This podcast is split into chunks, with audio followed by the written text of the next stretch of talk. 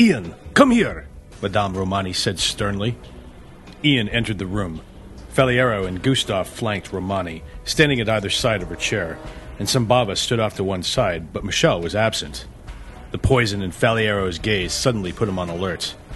Uh oh, something was afoot here. The magician looked like a wolf licking its chops. Romani sighed and tapped her teeth in thought for a moment, and then said abruptly, We have a traitor in our midst. A traitor? Ian involuntarily looked at Faliero.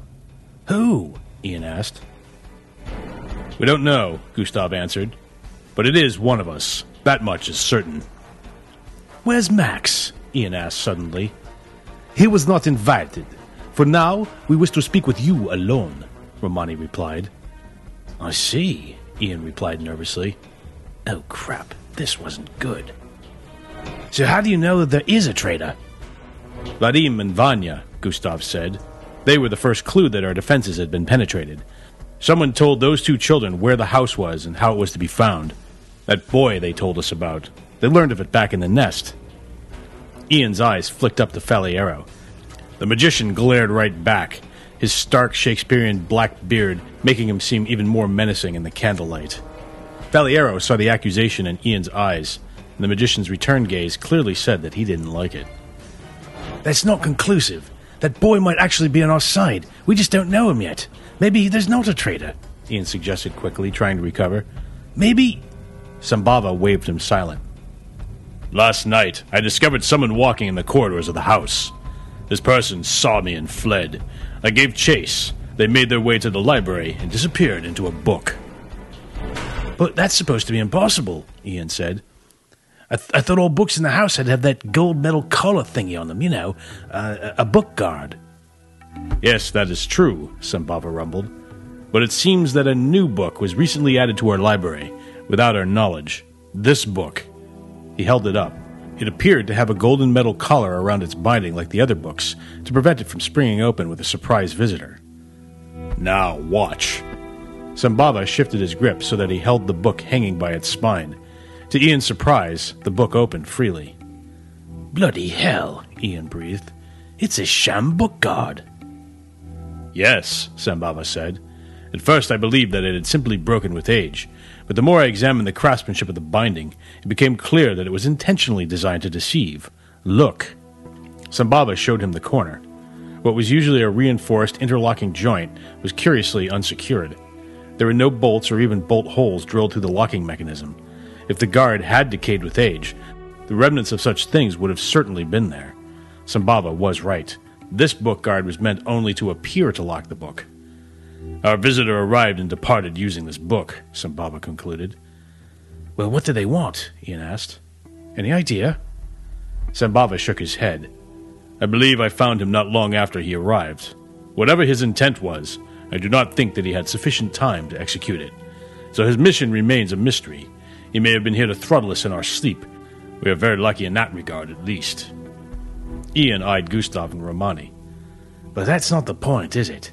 You're wondering how this book could have gotten into the library in the first place. Romani nodded. One of us placed this infernal book in the library. No one else has been inside the house. There is simply no other explanation. I see, Ian nodded. His heart skipped a beat as a thought occurred to him. Did they think he was the traitor? Romani sighed and regarded him heavily. We have examined the interior contents of this book to see not only where its portals go, but what the pages say. We have learned a few things, but nothing very useful. Our visitor seems to have hopped through a few intermediary books to mask his origin point. But that is not what disturbs me most. Ian, do you remember Marvin Sparkle? Ian's heart crowded with newborn dread. He only nodded. Mr. Sparkle and I met again briefly last evening. He told me that he recently discovered that the very Niburian he has been hunting is now going by the name of Max Quick. Ian's heart pounded like a jackhammer. Did you? he gasped. No, Romani replied, waving her hand. I did not tell Mr. Sparkle anything. Not yet. I wanted to speak with you first. Listen, Max is not the traitor, Ian said quickly. He did not put that book in the library. You can't tell Sparkle where he is. I don't know why that man is trying to kill Max, but he's making a big mistake. Romani, Gustav, and Faliero all reacted, shifting uncomfortably. How did you know Mr. Sparkle was trying to kill Max? Romani asked pointedly. I did not say that. Ian's eyes bounced from Gustav to Romani to Sambava. Tell the truth, Ian, Gustav warned. Ian gulped. Max, he ran into Sparkle. Max told me he saw Sparkle trying to kill his younger self. He, I, I mean, the older Max stopped him.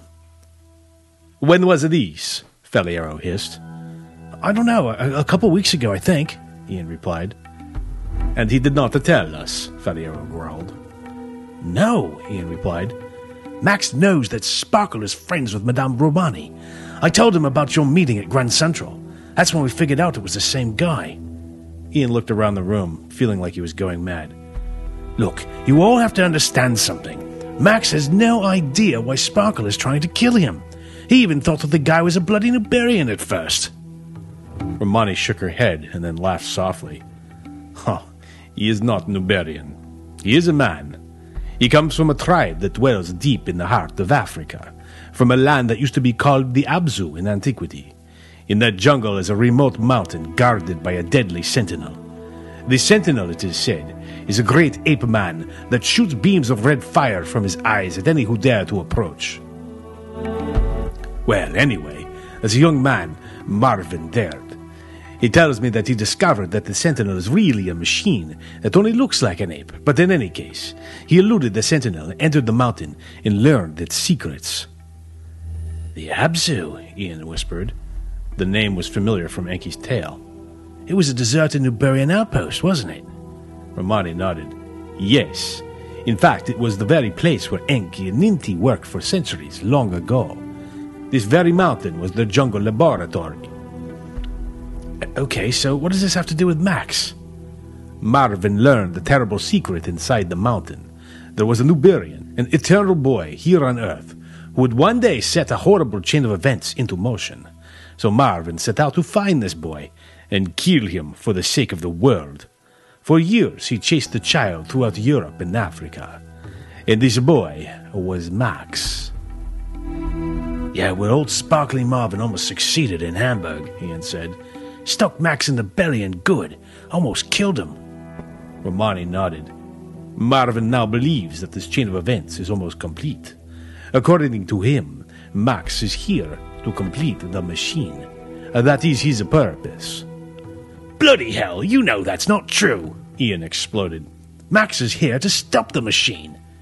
Ian's eyes danced from face to face. Oh, come on, he shouted. You can't seriously think that Max is the traitor. And why not? Faliero sneered. And Mr. Sparkle seems to think so. What did he say about Max? Ian demanded of Romani, ignoring Faliero. What exactly did Sparkle find out inside of the magical mountain? The gypsy held up her hand. It was uh, apparently an intense experience for Marvin. The mountain had other defenses. Uh, he was tortured for a time. He will not tell of it directly. Oh, that's bloody convenient, Ian raged. So that's why. We are talking to you. Yes, that is right, Romani shouted back. We've not alerted Mr. Sparkle to Max's presence. We are talking with you first. Have patience, Master Keating. Have a care. Or have you forgotten the lesson of your ring so quickly? At that, Ian started and closed his mouth. What do we do now? Gustav asked Romani. She let out a heavy sigh. The house has been compromised. We must burn it and leave immediately before we are attacked in force. And the traitor? Sambava asked. It is one of us, Romani replied. Someone here is in league with the Niburian nest. Ian's eyes flicked around the room. In his mind, there was no chance it was Romani. Neither was it Sambava or Gustav. He figured that it was probably Faliero, but in a way, he didn't like that theory either. Faliero was too obvious, too blatant. A real spy would be more agreeable, hide better, not be such a dink. But what about Michelle? Could it possibly be Michelle? His mind protested. Probably not. After all, she'd saved Max from Marvin Sparkle. If she'd truly been in league with the Niburians, it'd have been simple to kill Max right there. Presto, no more threat to the machine from Max. Ian threw up his hands inside of his mind. That left Gustav, Romani, and Sambava. You don't believe that it's Max, do you? Ian asked Romani. She looked him straight in the eye. I will be completely honest with you. Max is the best candidate. Nothing like this has ever happened in the years the five of us have been together. But now, here we are. Ian sagged. You yourself told us that Max sometimes doubted himself, Gustav said softly. When you told the tale of the pocket, he believed that he may have another personality hidden inside of himself. Yeah, but he didn't. That got proved at the Pyramid of the Arches. Perhaps, Gustav replied. Or perhaps his personality may have simply been more insidious. It may have somehow guessed that there was no real danger and remained below the surface, biding its time, until now. Ian shook his head. No, it's somebody else.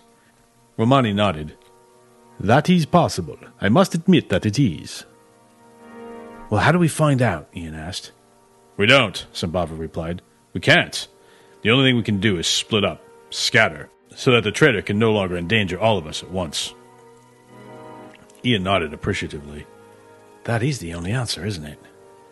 But then there is a new problem, Gustav said. Uh, yes, Faliero agreed. How do we then communicate? We choose someone, Gustav replied. One of us to manage the rest. Someone who knows where everyone else is but does not reveal this information to the others. Ah, so instead of picking the traitor, Ian mused, we pick someone above suspicion. He thought for a moment and then said, Criminy, we better pick the right person. If we get it wrong, we're even more vulnerable. The traitor'd be able to pick us off one at a time. Gustav nodded. True, but the odds are better this way. It is the logical solution. If we try to find the traitor, we have only a 1 in 7 chance of guessing correctly. But it is 6 to 7 we don't select the traitor. So we altered the math to work in our favor. Ian nodded. It's got to be you, madame, he said, addressing Romani. You're the most trustworthy one here. I think everyone will agree. Gustav and Faliero nodded at once. Yes, Gustav said. That is what I believe as well. Of course, Ian thought. If I were trying to do us in, Romani's position as an assumed leader would serve best as cover. Could she be the traitor after all? But he pushed the thought away. It was Faliero, it had to be. And Sambava nodded as well. I agree, madame. Romani nodded. Very well. I appreciate all of your trust. She thought for a second and then said, I will receive you one at a time in my room. You will tell me where I can find you, and then, one by one, you will depart. One thing, Ian said. I'm going to go with Max. I know he's clean, so I'm going to bet on it. Any objections? No one raised any. Romani nodded. As you wish. Later, the house of the hidden hand was set to flame. Faliero and Gustav had left immediately. Michel moved Vadim and Vanya to a new location and joined them. Sambava also disappeared. When Max was told about the traitor and that many in the house suspected him, he only cursed and said, Faliero! It's got to be Faliero! And then he went directly to the Peking. Romani stood watch as the house burned down. She guided the flames such that they did not catch on adjoining buildings, and so that they did their job completely and utterly. Nothing could be left to chance. Ian watched the house engulfed in gouts of orange and black smoke by Romani's side. You must be sad, Ian said to her. You know, to see your house burn down and all. Romani smiled. I am Gypsy, Ian. I am quite used to leaving behind my home or even destroying it on a moment's notice. Ian nodded. Well, uh, what about the books, you know, and the other stuff? He looked down at the cold emerald fused to his finger. The books I am burning we will either succeed in reading the world of the machine, and we will therefore have no more need of books, or we will fail, and I will then want to leave nothing behind for the Niburians to use. As for the other stuff, as you put it, it was all put inside of one of the very books I am burning. It will not be found. Ian nodded. There was a commotion down the street as several horse drawn carriages approached, clanging a bell. It was the fire brigade.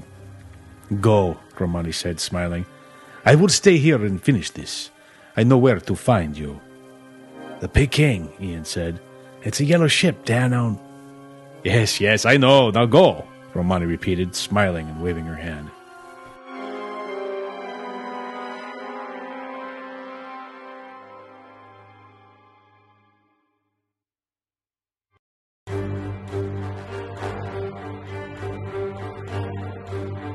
You've been listening to Max Quick, Book 2, The Two Travelers by Mark Jeffrey, read by the author.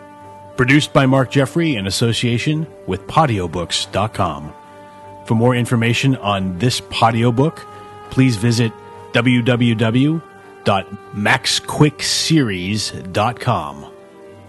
The print version of both The Pocket and the Pendant, Max Quick Book 1, and The Two Travelers, Max Quick Book 2, are available at lulu.com in paperback format, PDF format, and hardcover.